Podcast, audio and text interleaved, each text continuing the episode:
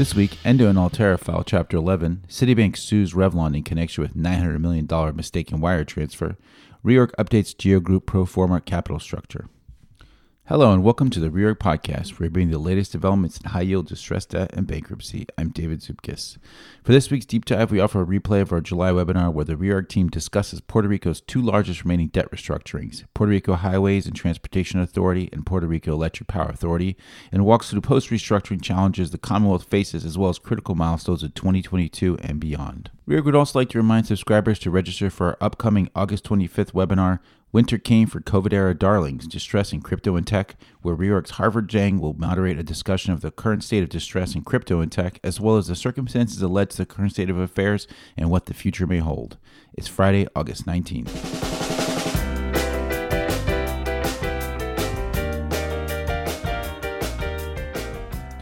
Endo International, a Dublin-based pharmaceutical manufacturer with 8.1 billion in total funded debt, filed for Chapter 11 on Tuesday with a restructuring support agreement supported by an ad hoc group of first lien lenders and note holders represented by Gibson Dunn and Evercore.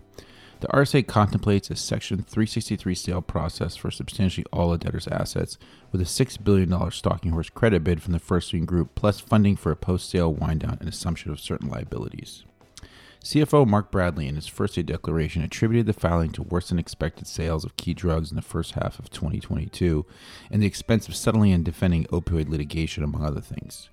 Bradley pointed to a precipitous drop in sales of Vasostrict, which accounted for approximately 30% of the company's 2021 revenue, and attributes the rapid decline to an August 2021 ruling by U.S. District Judge Colm Connolly, concluding that Eagle Pharmaceuticals' proposed generic Vasostrict competitor did not infringe on the debtor's patents. The U.S. Court of Appeals for the Federal Circuit affirmed the ruling on appeal on Thursday, just hours before Endo's first day hearing.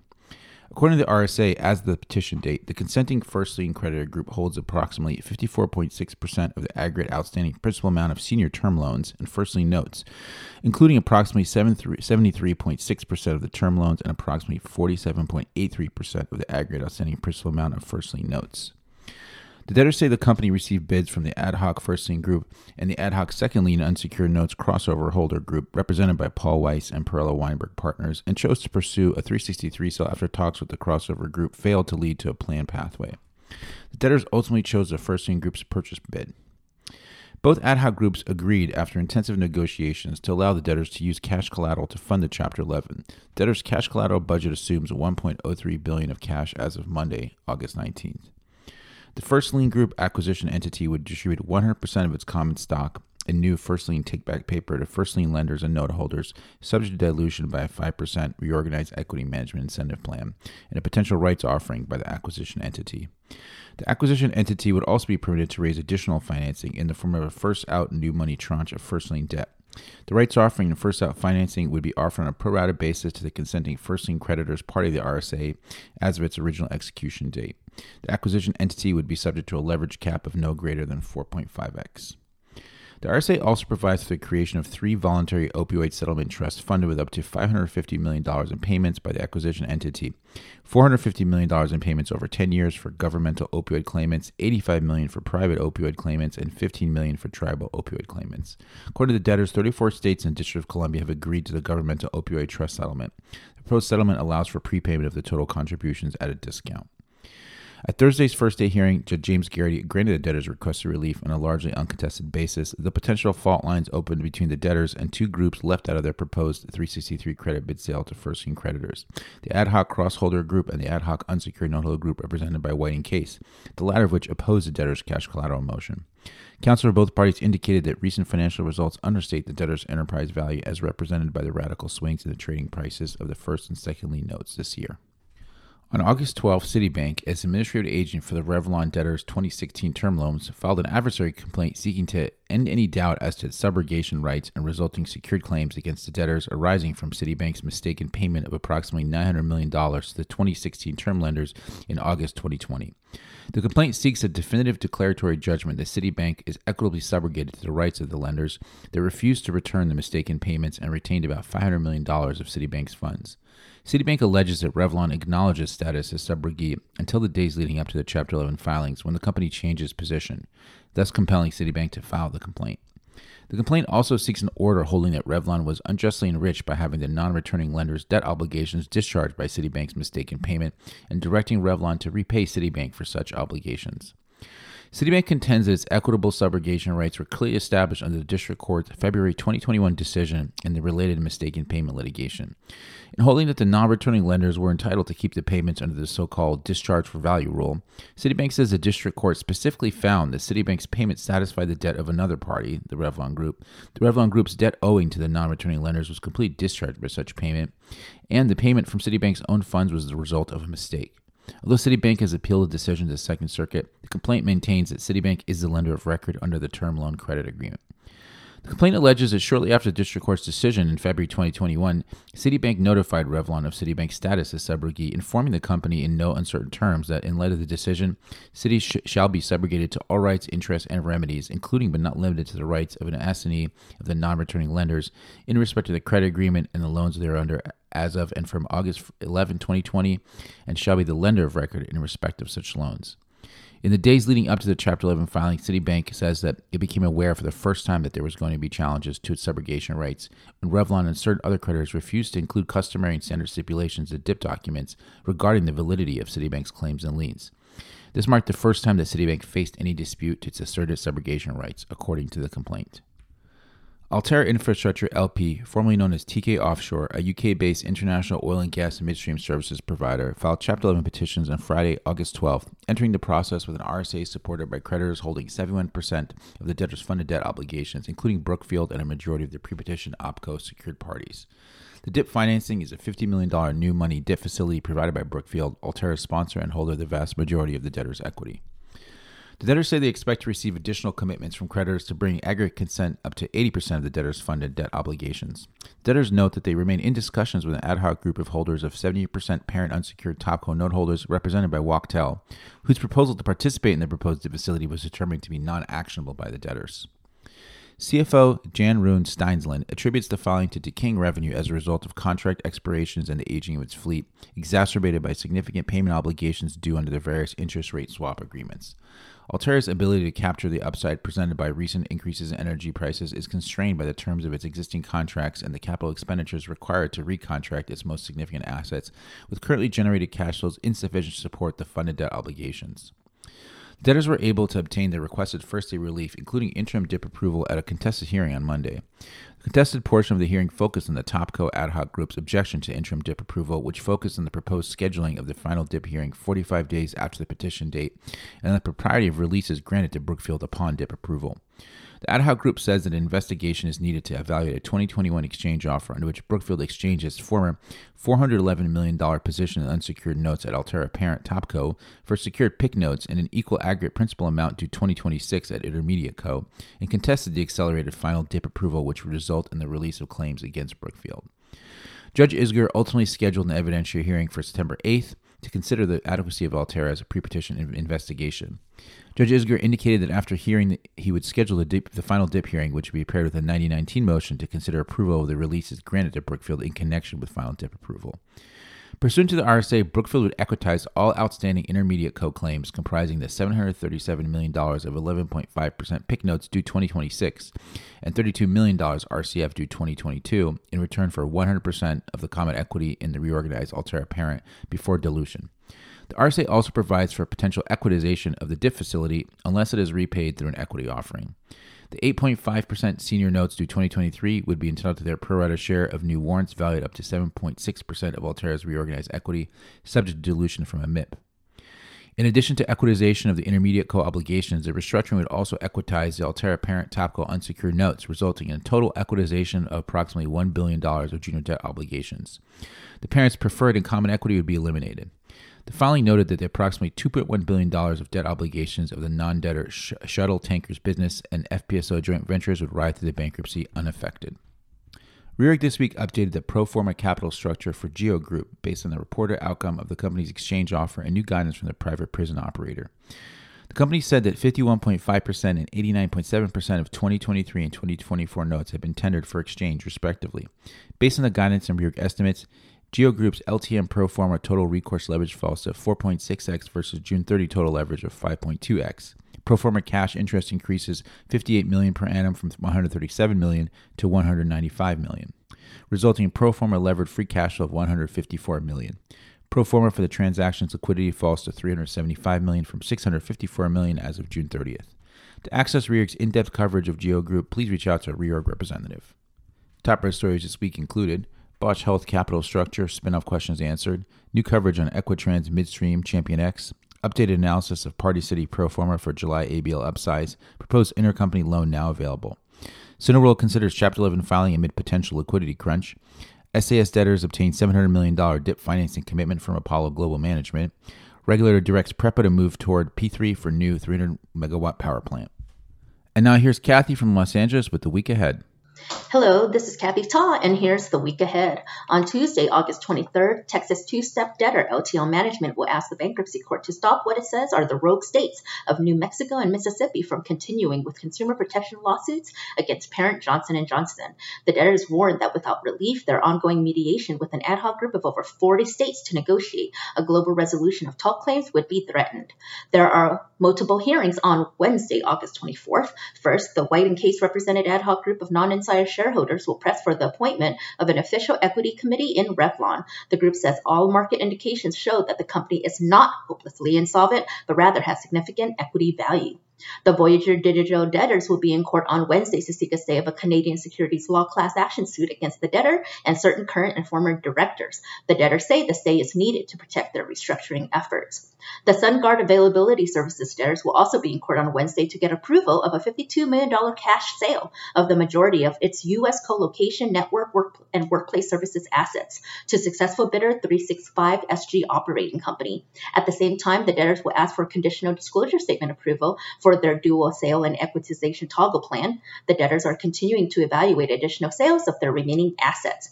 Moving to Friday, August 26, oral arguments are slated in the expedited appeals of the LATAM Airlines plan confirmation before the district court. The Arnold and Porter represented ad hoc group of unsecured claimants maintains that the plan violates fundamental bankruptcy principles of equal treatment and good faith and is the product of vote buying while TLA claimants will continue their case for payment of post petition interest at the contract rate, given that the plan classifies their claims as unimpaired and fully reinstates equity. Earnings will be released on August 24th by Lannett Company and on August 25th by Peloton. That's it for me from Los Angeles on this Friday, August 19th.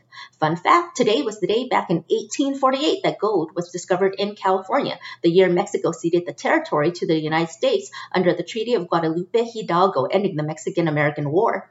The newfound discovery was first reported by New York City newspaper, the New York Herald. Now back to you in New York. And next up for this week's deep dive, we offer a replay of our July webinar where the Reorg team discusses Puerto Rico's two largest remaining debt restructurings Puerto Rico Highways and Transportation Authority and Puerto Rico Electric Power Authority, and walks through post restructuring challenges the Commonwealth faces as well as critical milestones in 2022 and beyond. Today, we'll discuss Puerto Rico's ongoing restructuring efforts, touching upon the developments over the past year or so and looking forward to what's to come. I'm Alex Brosman, Senior Legal Analyst for the Americas Core Credit and Municipal teams at Reorg. And joining me on today's webinar are my Puerto Rico based coverage teammates, senior reporters John Marino and Kevin Mead. Please note that if you'd like to access this webinar again, a replay will be available on the Reorg webinar and podcast page within two business days for Reorg subscribers. We will answer questions at the end, so please feel free to submit your questions at any time using the Q&A widget located at the bottom of your screen. Also, we're pleased to bring you this webinar in a slide-free format and would love to hear your thoughts on it. Okay, let's get started. Before we jump into a full discussion, let's take a look back at some of the highlights since our last webinar and where things stand now. Of course, the, the biggest news and most historical development to date is the Commonwealth's emergence from bankruptcy. After nearly four stunningly eventful years, things finally came together with Judge Laura Taylor Swain confirming a plan of adjustment for the Commonwealth, ERS, and PBA debtors, which then emerged from Title III on March 15th. Although this is long, uh, a long overdue process, most remarkably, plan confirmation was almost entirely uncontested. In a case that's been riddled with infighting and stymied by hurricanes, earthquakes, and a global pandemic, the key case parties emerged from months long mediation with a deal that settled virtually all litigation, contemplated qualifying modifications under Title VI of PROMESA for two credits, PRIFA and the CCDA, and even settled issues among parties in the Highways and Transportation Authorities, or HTA case. In the end, there was really only one group of objectors that remained parties asserting claims for constitutional takings. These objectors actually ultimately prevailed, and Judge Swain insisted that she would not confirm a plan that impaired these claims and treated them as general and unsecured. The Oversight Board conceded this point, altering the plan to unimpair the takings claims and pay them in cash in full. After confirmation, the Oversight Board appealed Judge Swain's confirmation order solely with respect to this ruling. And just a few weeks ago, the Court of Appeals affirmed to Judge Swain Practically speaking, the Oversight Board had accounted for this outcome and ensured that the plan remained feasible with an additional 300 million to $400 million or so to pay out. Judge Swain also disposed of the Teachers Association appeal, which challenged uh, the plan on, on various grounds. Most importantly, um, whether the plan could do away with the pension cuts for retirees while teachers could have their benefits frozen and their cost of living adjustments or COLAs cut. The removal of the pension cuts is part of a broader deal struck with the Commonwealth. On appeal, the appellate court saw no problem with this construct and determined that it was permissible under the enabling laws and PROMESA. Right now, the First Circuit has not ruled on the two remaining appeals, which were much more party specific. Uh, whether, and whether the Oversight Board pursues any additional challenges to their appeal, um, for instance, by seeking uh, rehearing en banc, remains to be seen. So pivoting away from the Commonwealth, I'm going to give a quick summary of where things stand in other cases broadly now. To begin with, I'll note that the HTA plan of adjustment is headed imminently towards confirmation in August, with only two objections as of this morning, um, one from a surety and one from a group of former HTA employees that also objected to the disclosure, disclosure statement, excuse me. Because the plan support agreement and other settlements were, were struck with key case parties in the course of mediation and Commonwealth confirmation, this confirmation process has been just about hassle free, so much so that Judge Swain actually scheduled the confirmation hearing to run in conjunction with the next omnibus hearing in the cases. As we will discuss further shortly, uh, PREPA is on the brink of concluding mediation led by Judge Shelley Chapman who just this morning threw a wrench in my webinar planning and submitted a motion seeking an extension of the August 1st mediation termination date, uh, the third request so far. The mediation team has asked for a shorter extension this time, only to August 15th, along with the discretion to further extend the period through September 9th without additional court approval. This extension will be based on the mediation team's assessment of the material progress of the mediation, um, which is how the mediation team phrased it. And um, Judge Swain shortly after set a briefing schedule on the request, and we'll see if the court grants the motion after that. Whether this is a sign of progress or not, of course, remains to be seen. The Oversight Board also uh, is required to submit its uh, so-called path forward for PREPA by August 1st, meaning that it must file a plan, term sheet, or litigation schedule by the deadline, or otherwise submit a pleading laying out why the Title III case should not be dismissed. However, the board has previously followed mediation team extension requests with its own request to extend path forward date. Finally, two Title VI qualifying modifications remain in the works for PRIDCO and the PFC. So there's a quick and dirty rundown from me, and um, now we can cover the main act. Oh, and as one point of distinction between the Commonwealth Plan and HTA, it's, it's worth noting that the HTA plan does not require bond enabling legislation, which bogged down confirmation of the Commonwealth plan because of an impasse between the government and oversight board on pension cuts. This may also be the case for PREPA because the oversight board and the Commonwealth had since said have said since the PREPA RSA was terminated this spring that new legislation would not be required for a PREPA plan. Okay, enough for me let's jump right in with the biggest question mark for those of us that don't have a seat at the mediation table. What's going to happen? John, can you get us started? Sure, Alex, thanks. Uh, we'll see if the mediation extension request leads to a, a new agreement. Uh, PREPA was the first of the Puerto Rico credits to be targeted for restructuring, but has been extremely difficult to get a PREPA deal across the finish line. Three restructuring proposals uh, have unraveled prior to execution uh, until now. The original security structure called for a fluctuating transition charge to ensure full debt service coverage, while the latest version capped the transition charge. Given the legislature's failure to approve legislation required to execute the RSA, a new PREPA agreement will likely not employ that securitization mechanism at all. The current PREPA restructuring effort is taking place in an environment of increasing energy prices and growing economic concerns, which will only add to the challenges of reaching a new PREPA agreement. There is intense concern locally with holding down energy prices, which have risen substantially in recent months. The recently approved PREPA fiscal plan forecasts declining electricity sales over the next 30 years and this stemmed from population loss, a drop in economic activity, and co- customers adopting um, renewable energy uh, strategies in residences and businesses. Delays in adopting renewable power technologies, particularly solar, and in putting PREPA's existing legacy generation assets under private management is also adding to the pressure. Beyond its substantial debt to creditors, PREPA also faces deep pension liabilities with its system headed for insolvency by October 2023 unless reforms are enacted. Uh, when PREPA filed Title III in 2017, it listed about $9 billion in financial debt obligations and an unfunded pension liability of 3.6 billion. While substantial pension reforms were enacted pre-PROMESA for most Commonwealth employees, PREPA employee pension benefits have remained largely unscathed through Puerto Rico's lengthy debt restructuring process.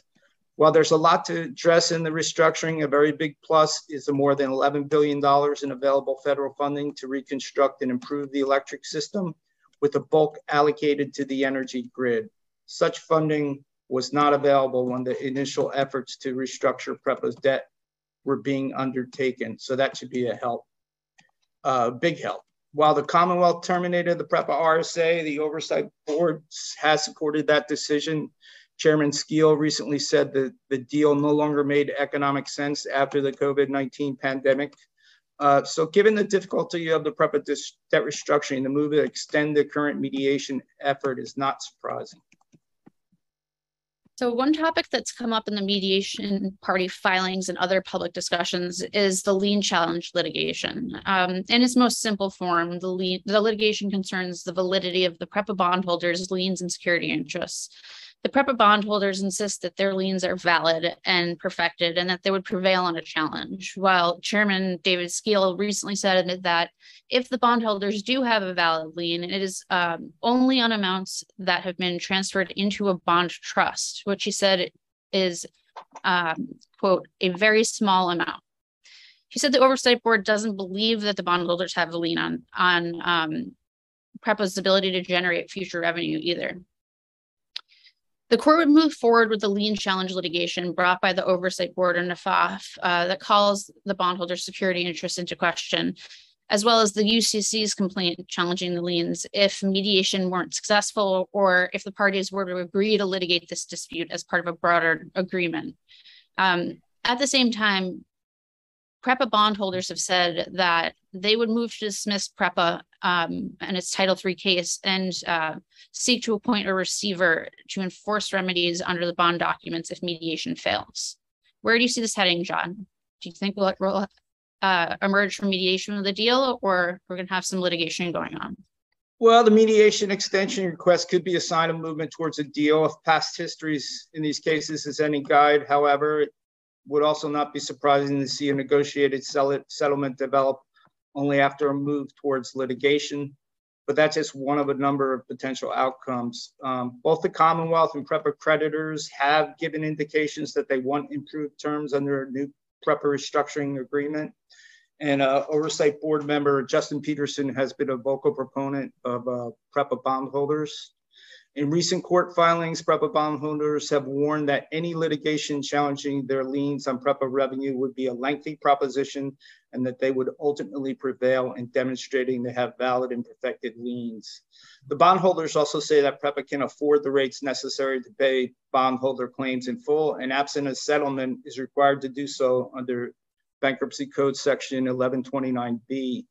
However, there is broad support locally for a deep debt restructuring at PREPA, given the importance of the electric utility to the economy, and opponents of the recently terminated RSA include prominent business organizations across Puerto Rico. Many of the critics believe the PREPA bondholder recoveries under the previous RSA were simply too rich and would be paid at the expense of PREPA clients shouldering higher energy rates. All right, so putting PREPA aside for a bit, the Commonwealth has finally emerged from bankruptcy and, you know, certainly an accomplishment, but the hard work's not over. What needs to be done to like really get Puerto Rico back on track? Where do we go from here? Uh, I think there's a like room for substantial debate on what's most vital to get the Commonwealth back on a sustainable economic and fiscal path. But it's pretty clear that while Puerto Rico has made some progress on better aligning its uh, spending and income under the Oversight Board's supervision, it is lagging behind on a series of broader fiscal adjustments and structural reforms outlined in its certified fiscal plans that are expected to foster economic growth and, and increase government revenue by about $30 billion over the next 30 years. Uh, Commonwealth officials have rightly protested on occasion against oversight board encroachments in public policy areas. But progress on even generally agreed upon reforms has been slower than expected, and in some cases held back by apparent resistance from Commonwealth officials. This involves everything from energy to ease of business reforms, where only modest improvements have been made. Tax filing requirements for businesses have actually become more burdensome in re- recent years. And the Commonwealth just approved legislation that rolled back aspects of a 2017 labor reform that the Oversight Board had deemed too timid to really impact job creation in the first place. If uh, Puerto Rican officials had implemented their own energy policy recommendations over the last 20 years, PREPA residential rates should not have surpassed 30 cents per kilowatt hour as they did this month. But they failed repeatedly to execute on plans to convert its oil, PREPA's oil fire plants to natural gas and to adopt utility scale renewable power generation. Both these efforts were aimed at lowering rates and complying with stringent um, federal air emission standards. So the current effort under the Oversight Board to adopt renewable generation is also substantially behind schedule, as is the other key aspect of energy reform, which is putting PREPA generation assets under private management. So executing on the most broadly agreed upon reforms only, just just those that everybody agree on, is really essential for getting the, the Commonwealth back on a sustainable track, I think. Yeah, I mean, even Luma Energy's 15-year operation and maintenance agreement to run PREPA's transmission and distribution system hasn't been fully implemented yet, despite the transfer of control of the grid and, and the customer-facing operations to Luma back in June 2021. Uh, Luma is still operating under an 18-month supplemental agreement pending PREPA's exit from Title III bankruptcy. And the supplemental agreement and the 15-year O&M agreement will terminate if the full service commencement date, which is the effective date of a Title III plan of adjustment for PREPA, has not occurred within 18 months of the June 1st, 2021 supplemental agreement effective date. So if the if, if the December 31 termination date is triggered, Luma would be entitled to a $115 million termination fee. However, uh, you know, the supplemental can be extended and Luma CEO Wayne Stensby has told Reorg that the parties could extend or make alternate arrangements if, quote, obvious progress, end quote, is being made toward PREPA's emergence from bankruptcy. Luma is also pushing for the completion of the legacy uh, generation handover.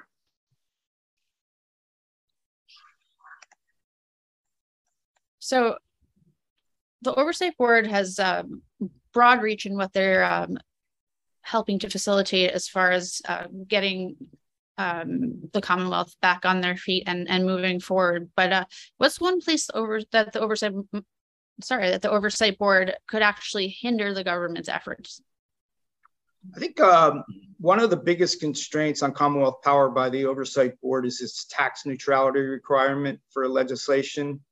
And uh, Commonwealth officials complain that can create obstacles for economic development and tax initiatives that may be positive but not immediately revenue neutral. Um, a tax reform committee created by Pierluisi delivered proposed tax reform recommendations this year, but the governor has yet to propose any specific reform.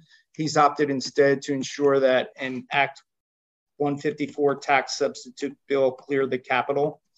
Um, the legislature has made some proposals, tax proposals that could factor into a reform, and the governor is expected to make a broader tax reform proposal in the coming months. So if the administration and legislature could hash out a consensual tax reform, that could be a significant development. Uh, the, the Commonwealth Tax Code has been revised repeatedly by successive administrations, but a substantive overhaul has really not taken place for more than 20 years. The Oversight Board supports a broad tax reform that lowers statutory marginal tax rates and broadens the tax base by slashing exemptions, deductions, credits, and incentives. The board believes such a reform would simplify the tax filing process and improve the business environment, delivering long-term growth benefits. Um, in fact, it, the, the, the, the certified fiscal plan estimates that the Commonwealth's 30-year projected surplus could increase by 11 billion if a tax reform of this nature was implemented by uh, fiscal 2031. So the Oversight Board hasn't had an executive director in place since Natalie Jaresko's departure um, in the spring. Has this had a negative impact on um, the path forward for uh, Puerto Rico? I can take that. Um, Natalie Jaresko, you know, she left the post in April. She played a material role in uh, the Commonwealth Plan mediation process. So her absence from the PREPA mediation, you know, could be having an impact there. It did take the board around seven months to name her in the first place, with members saying since since that she uh, set a high bar for the job. Uh, Oversight Board Chairman Skeel said recently that the search continues to find a replacement as soon as possible. In the meantime, he touted the ongoing work of staff to meet the Oversight Board's mission and disagreed with legislative leaders' contention that Jaresko's absence complicated the latest budget process. So looking forward, uh, the Oversight Board's second ever executive director will likely be in a position to dedicate the bulk of their energy to fiscal and structural reform issues, given the progress toward resolving Puerto Rico's debt restructuring. So you're saying um, that it's less about that they're being that it, that they're slow to find someone for the role and then more about the fact that it's difficult to find someone that will fit the bill. Yeah i mean what we've heard is they, they've interviewed several strong candidates but as recently as as as earlier early this month had not identified the one um, so the search continues. Okay. Um, well in the same vein one one of the big questions um, I have is when can the oversight board itself disband you know mission accomplished? Can you tell me a little bit more about what the requirements for that are? Yeah they're in, in PROMESA section 20, 209 which uh, first requires the commonwealth to post four consecutive balanced budgets and then regain access to the capital markets at reasonable rates. Those are the two conditions stated in the, in the, in the federal law um, it is the oversight board position now that the fiscal 2022 and current fiscal 2023 budgets could be counted as the first to be balanced, given that they include debt service. But it won't be until an auditor certifies the balance in connection with the corresponding annual audit financial statements that a budget will actually be certified or credited toward the, the, the PROMESA four-year requirement. So the timeline there uh, looks like, assuming two more balanced budgets through fiscal 2025, and you know the timely release of fiscal 2025 audited financials uh, is that the balance requirement could be met by summer of 2026. So I know the last two budgets we had were certified using the oversight board's budgets and um, not the government's, and that would count towards the balanced budget requirement uh, that you just spoke of. It could. Uh, PROMESA's language does not require the government's approval of a budget to be considered balanced. Okay. And John, do you have anything um, that You want to add to that? Sure, sure. Uh, well, the Commonwealth is um, is aiming to change the requirements for the termination of the oversight board. Uh, Governor Pierluisi has advocated for an end to the board's mandate. Once the PREPA and HTA restructurings are complete and the Commonwealth gets up to date on its audited financials, he um, supports the proposed Trust for Puerto Rico Act followed by U.S. Rep. Richie Torres of New York. Uh, this law, this bill would uh, change PROMESA's conditions for terminating the oversight board by eliminating a requirement that Puerto Rico achieves market access at reasonable rates and reducing the balanced budget requirement to two years from four years. The legislation is not expected to advance. PROMESA was a tough law to enact, and there is little appetite in Congress to amend it. Some creditors see the Commonwealth's advocacy for an early termination of the Oversight Board as a credit negative because they view the continued presence of the Oversight Board as a backstop to ensure Commonwealth fiscal uh, discipline. Are there any guardrails in place when the Oversight Board does make its exit? There are some uh, guardrails in a Commonwealth debt management policy, which is embedded in the Commonwealth Plan of Adjustment. This limits uh, long-term borrowing to capital works, caps maturities at 30 years, and bans the practice of scoop and toss. Um, there's also a debt limit set at about 8% of the prior year's revenue, which leaves the Commonwealth little limited leeway to access capital markets, according to uh, AAFAF Director Omar Marrero. Um, Puerto Rico's constitution, though, does have a debt ceiling that the Commonwealth was able to work around as it built up its $70 billion debt load. And local political leaders continued to push proposals and policies that, that kind of uh, lack fiscal responsibility. Commonwealth officials' pursuit of independence from the Oversight Board appears mostly driven by discretionary spending priorities, especially the flexibility to develop tax and economic development policy. But the Commonwealth's drive to end the Oversight Board mandate is being undertaken as billions of um, federal reconstruction dollars are pouring into Puerto Rico. Uh, this is putting off the need to pursue bond financing. Once the federal aid begins to taper off, the Commonwealth will need to tap the municipal bond market once again, and having the oversight board around at such a time could be uh, quite beneficial. Uh, take, for example, this uh, just recently, the city of Philadelphia, Pennsylvania, uh, supported legislation enacted this month that extended uh, a state board's uh, fiscal oversight authority and its ability to issue bonds over Philadelphia uh, through 2047. It was it was uh, slated to expire last year, next year, and um, you know the the the mayor Jim Kenney's uh, administration believes this this entity the Pennsylvania Intergovernmental Cooperation Authority has been very effective in ensuring responsible budgeting, and this in turn gives rating agencies, investors increased um, confidence in the city's financing, and this this this contributes to higher ratings and and and reduced borrowing costs. Um, so let's see, maybe the the need to borrow once again will get the the Commonwealth to finally embrace the oversight board um, which is slated to file its sixth annual report to Congress and the White House on uh, by J- July 31st. Do you think there's less pushback in a city like Philadelphia to have a fiscal oversight board or have fiscal oversight um, versus Puerto Rico uh, being a territory and all the history that comes with that? Yeah, there's a lot of that for sure. I mean, uh, Puerto Rico has a 100 year experience as a U.S. colony with legitimate grievances that residents have been treated as second class U.S. citizens in a you know in a number of areas. Uh, so local criticism of La Junta, as the board is known here, just gets dragged into that whole larger issue. But at the end of the day, I think it's a it's a fiscal oversight question. I've uh, also been struck by Detroit Mayor Mike Duggan's willingness to do whatever is required to ensure the state of Michigan uh, never returns to active fiscal oversight of his city. When the COVID 19 pandemic hit, that meant firing 200 workers and slashing the working hours of about uh, 900 additional workers to just four hours a week, basically, so they could keep their health coverage. So I don't think politicians anywhere like being subjected to outside fiscal oversight. But yeah, the process in Puerto Rico is colored substantially by the island's political status as a territory. But then at times, the Commonwealth has appeared to almost undercut its own efforts to regain independence from the Oversight Board. Um, let's discuss this a bit. Kevin, uh, what are your thoughts on that?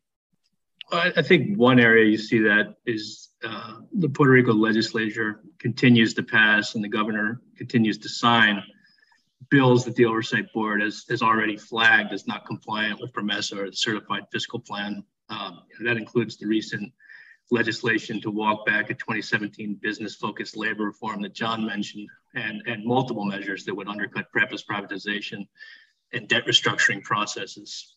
You know, while the governor enacted the new worker friendly labor law, he vetoed three PREPA related bills last week, including one that would set mandatory conditions on the restructuring of PREPA's debt, including a 20 cent rate cap, haircuts of at least 75% for bondholders, and leaving PREPA's pensions and collective bargaining agreements untouched.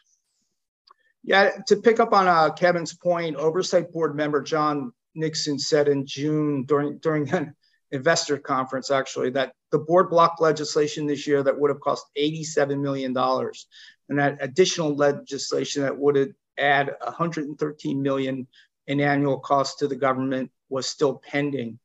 Uh, Nixon warned that unless Commonwealth officials learn to live within their means, Puerto Rico will wind up back in bankruptcy again within five years. Uh, as the Commonwealth Plan of Adjustment took effect earlier this year, Pierluisi announced a series of pay hikes to Commonwealth government employees, including $1,000 monthly pay hikes to teachers, initially paid for with one time COVID 19 funds. Pierluisi has vowed to find additional Commonwealth funding to cover the pay hikes on a permanent basis and to boost pay for all central government workers through a broader reform of the government's job classification and pay scales. Prison guards, firefighters, and emergency medical technicians have also seen pay hikes. The governor also twice called on the oversight board to allow the Commonwealth to tap $200 million from an emergency reserve to subsidize PREPA fuel costs in an effort to hold down electric rates. When that failed, Pierluisi moved to uh, raid Puerto Rico's workers' disability program for the same purpose. The attempt to execute such a large subsidy to provide relief to consumers for a three month period and the use of non recurrent funds to cover pay hikes are examples of some of the bad behavior that led Puerto Rico into the bankruptcy in the first place, according to critics. Yeah, I think you know, sort of politicking could also have some impact on on you know other initiatives, including P3, you know, the drive for public-private partnerships you know, a broad swath of lawmakers are, are targeting Luma's energy contract and, and uh, Luma Energy's contract and, and how they're performing so far under the contract.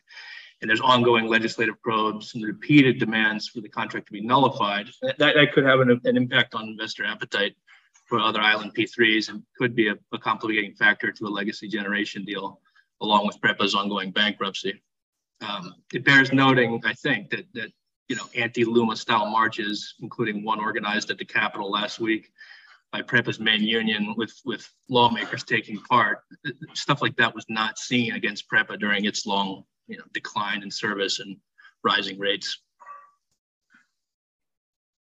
So how do you instill investor confidence when the basic structural issues are still firmly in place? Yeah, I, I think uh, politicians want to win the trust of investors, and, and Pierluisi has positioned himself as a pro-business moderate. But you know, these populist proposals show the influence of Puerto Rico's political process, which seems endless, even though elections are only every four years. I mean, the governor has already announced he's seeking reelection in 2024.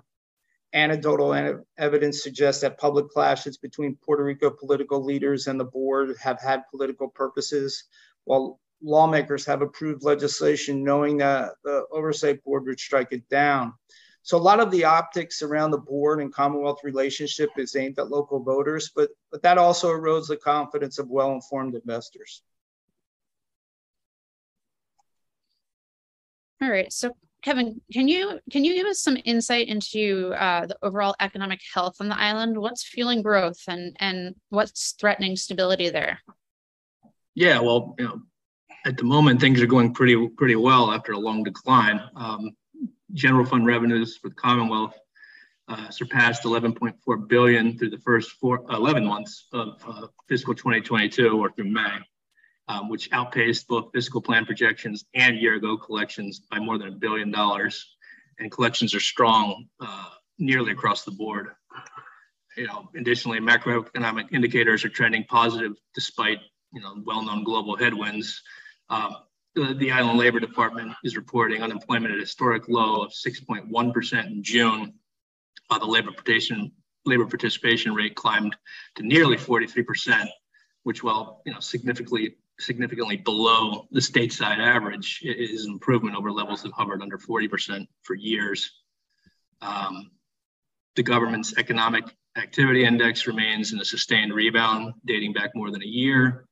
And, uh, you know, in, in, quarterly earnings calls, the island's bankers point to, to gains in commercial, consumer, and auto lending and rising home prices. And uh, tourism has also been a bright spot uh, despite the pandemic. Um, you know, the key driving factor behind a lot of this is, is Puerto Rico's a lot of Puerto Rico's economic tailwinds is, is the flow of federal disaster recovery and pandemic relief funds into the island, with billions more still to come. Uh, the Commonwealth Central Office for Recovery Reconstruction and Resiliency, or the, or the COR3, uh, pegs federal disaster recovery and pandemic relief funding assigned at, at nearly 80 billion since Hurricane Maria hit in September 2017.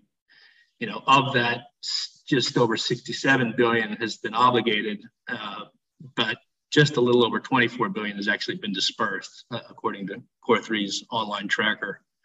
Um, a good example of that is the roughly 11 billion settlement with FEMA for post-hurricane permanent works at PREPA. That um, little of that has been deployed, though initial projects are starting to reach construction. But as you know, as you look out a little bit further, uh, there is considerable uncertainty regarding the Commonwealth's longer-term economic prospects, especially given the lack of progress on key structural reforms. Um, the, the, fiscal plan sees a return to deficit spending in fiscal 2049 it states that the government will have to take additional measures to comply with constitutional requirements to operate within a framework of fiscal balance. Um, while the fiscal plan estimates the $14.4 billion government surplus will be generated through fiscal 2048, it does identify risks to that, including delays in structural reforms, uncertainty regarding the economic recovery from the pandemic, and continued population decline. Great. Um, and I have just one more question. Um, John, I was wondering if you could uh, speak a little bit about the contingent value instruments um, and how they've been performing and uh, whether they'll be providing a payout to creditors. Um, the contingent value instruments, by that I mean those that were issued in conjunction with the Commonwealth Plan of, of Adjustment. Yeah, uh, the CVIs have already surpassed annual performance metrics tied to both the 5.5% portion of the sales and use tax and the rum excise tax for fiscal uh, 2022. Uh, for fiscal 2022, I think the 5.5% target was 1.283 billion, and through April, the tax has outperformed this metric by about 256.5 million, while the fiscal 2022 rum tax outperformance metric for was um, 208.6 million. And through May, the tax has outperformed this metric by 222.5 million. Um, the Oversight Board has championed the de- development of the CVI as a way to agree to disagree with creditors regarding future economic and fiscal projections since creditors would only be paid if the CVIs outperform these targets. Um, they said it was really instrumental in, in kind of uh, getting a final uh, Commonwealth deal done. Uh, but that the CVIs are widely expected to continue to meet or surpass outperformance targets that will provide creditors with additional payments in coming years. As uh, Kevin just explained, while the Commonwealth faces uh, long-term economic challenges, the forecast returned to Commonwealth uh, government deficit spending is not expected to occur until 2049. Um, while the GO CVIs are slated to mature in 2043 and the clawback CVIs in 2051, both instruments face lifetime caps of 3.5 billion, 5.2 billion respectively, and they could complete the totality of the payments to creditors over the next 10 years or so. Further, the SUT tax has proven to be really extremely resilient since its enactment in 2006. Um, it's growing consistently, even during economic downturns, and it's beat expectations on a consistent basis. I think that's one of the reasons COFINA bonds were so attractive. Um, uh, so that the, the SUT tax provides a, um, a, a, a, solid base for the CVIs to meet these outperformance targets. Um, you know, this is a new development in U.S. municipal finance, but Oversight Board and Commonwealth advisors expect the, the instrument to be uh, used in subsequent uh, municipal debt workouts. So it's, it's being seen as pretty positive. It seems that way. Um, great, thanks. Um, well, that concludes our webinar, and um, we can now switch over to the Q&A section. Um, we have a couple questions in line. So um, let's start off with um, one question that looks like it's for Kevin. Um, Kevin, what was the governor's explanation for his recent veto of the PREPA bills? Okay, so he explained them in, in, in letters to legislative leaders. Um, regarding the privatization related measures, he, he, said the proposals ran counter to the island's uh, energy public policy, which includes disaggregating the PREPA monopoly and privatizing its operations, uh, which he voiced a, a commitment to completing. On the debt restructuring bill, the governor called its provisions toxic given the ongoing mediation process and deemed it impossible to implement given that PROMESA is the, is the governing restructuring law.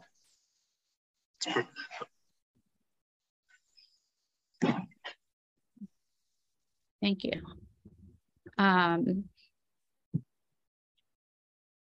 and one for John. Um, does, does Puerto Rico have any immediate plans to return to the bond market to refinance any outstanding bonds? Well, well in June, uh, AAFAF disclosed that COFINA has uh, hired a syndicate or appointed a syndicate of investment banking firms to evaluate a potential refinancing transaction for all or a portion of COFINA's outstanding restructured sales tax bonds. Uh, that syndicate is led by JP Morgan and includes BOA, Barclays, and Morgan Stanley. But a number of sources have indicated that current market conditions are not conducive to a deal and that the selection was made to have a syndicate in place should market conditions change. Uh, the deal being discussed would be similar to process bond exchange because uh, COFINA bonds are not yet yet callable. Um, during an investor conference in San Juan in June, several municipal bond investment bankers, including representatives of the syndicate members, argued that uh, COFINA deserved an investment grade rating. Um, but, you know, that's not really, I think, uh, pushing the refinancing transaction as much as market conditions. Uh, rating agencies are, are currently not likely to take rating action on COFINA until they take action on Puerto Rico GO bonds according to um, you know sources, reorg sources, and you know market conditions will ultimately determine whether that deal goes forward. Thank you. And um, looks like we have time for one more. Um, Kevin, can you expand on PROMESA not requiring legislative approval for balanced budgets?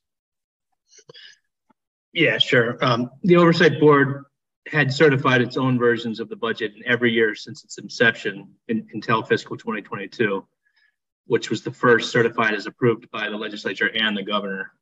However, the, the legislature failed to deliver on two subsequent amendments to the fiscal 2022 budget the first, to incorporate payments contemplated in the Commonwealth Plan, and the second, to increase the size of a Commonwealth loan to, to the HTA to make a one-time payment to certain creditors under the HTA plan. Both of those were unilaterally adopted by the board. And so, you know, the government and the oversight board worked together again jointly on, on the current fiscal 2023 budget, but the oversight board ultimately certified its own version due to delays in the legislature. And I, I just think the key there in both the 2022 and 2023 budgets are that the first they're the first that could be credited as balanced under PROMESA because they're the first to cover resumed uh, Commonwealth debt service.